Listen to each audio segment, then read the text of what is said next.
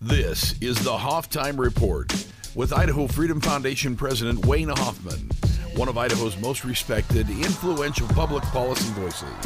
Welcome to another episode of the Hoff-Time Report. As the voice told you, I am Wayne Hoffman, president of the Idaho Freedom Foundation, Idaho's leading public policy think tank.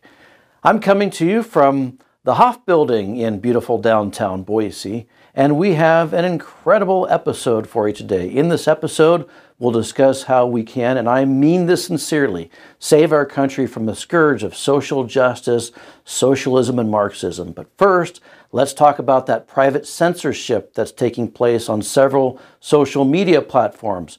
Companies like Facebook and Twitter are targeting us. They're shutting down conservative accounts under the guise of community safety. But that's not what's happening. These tech overlords have decided that some viewpoints are simply intolerable and should never be heard, namely views held largely by conservatives like you and me. So, to protect against this growing threat, IFF has launched a text group that's in our control and censorship proof. To join, all you have to do is text INDEX, that's I N D E X, to 208 514 4480. Again, 208 514 4480. Text the word index. Now, let's talk about today's topic.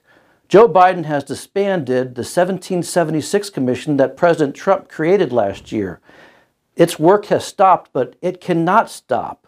The president created the commission because our country is in mortal danger.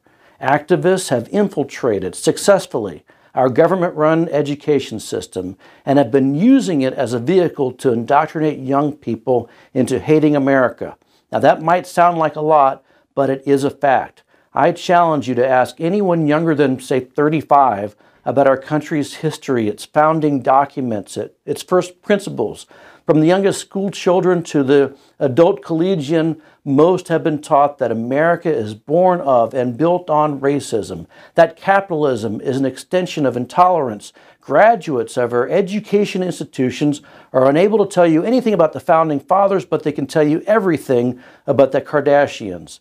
The indoctrination is so complete, there is no small number that believes looting and vandalizing is perfectly normal, that certain people should be scrubbed from history, that conservative voices should be silenced, as I mentioned before, that cops are bad, that giving preferential treatment to some, discriminating against others based on race, gender, and sexual orientation is righteous in the pursuit of a potent and destructive brand of social justice. Said differently, our country's divisions are easy to understand.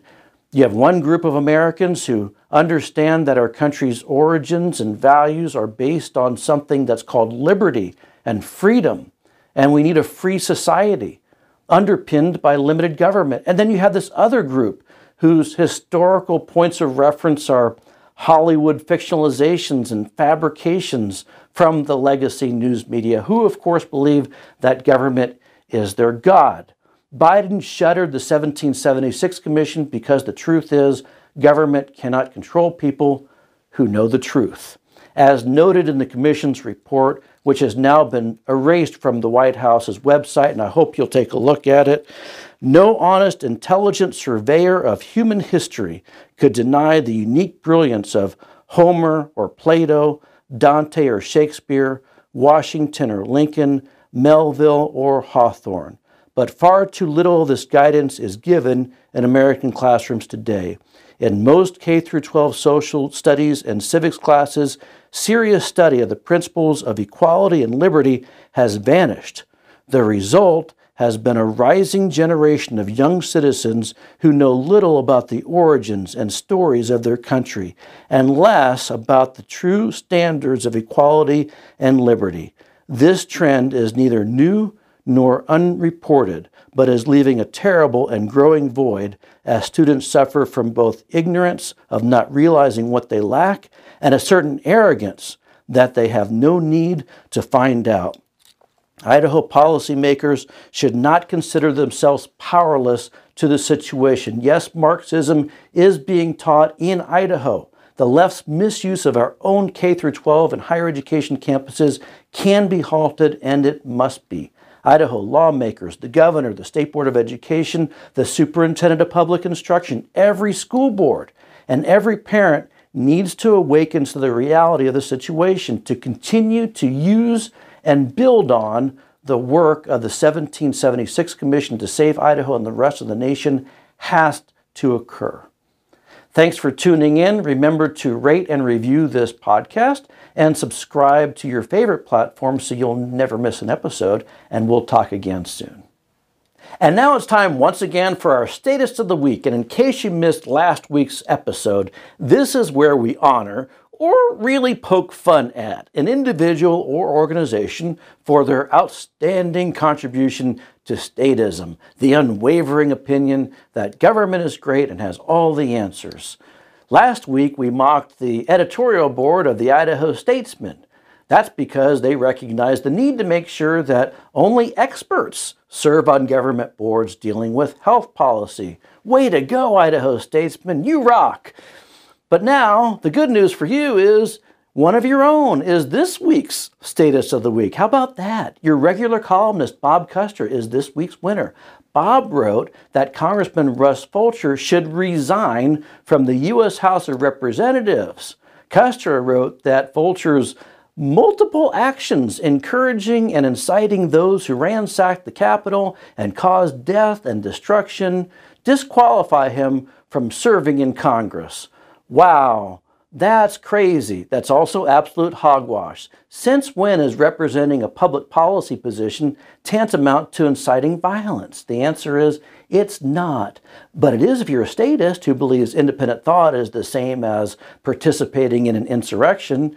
These are the same people who claim inaccurately that President Trump incited violence at the U.S. Capitol on January 6. What actually happened was the president gave a speech. During the speech, the president said the crowd should peacefully, that's important because the news media has been leaving that word out.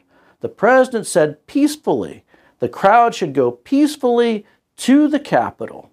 Now, after the president gave his speech, not a single person in the crowd or in the Capitol or on the planet said, oh my gosh, the President of the United States has ordered the crowd to go to the Capitol and attack Congress. Nobody said that. So for Kustra to pretend otherwise and try to tie Russ Fulcher to violence is foolish and it is stupid.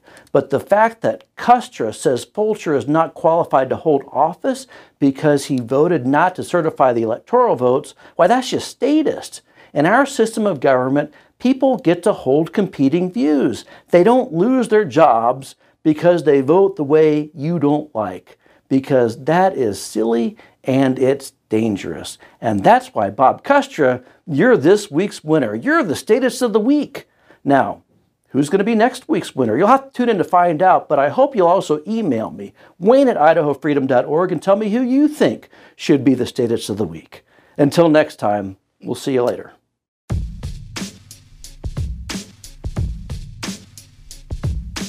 Org for Wayne's articles, IFF research, and show notes from today's episode.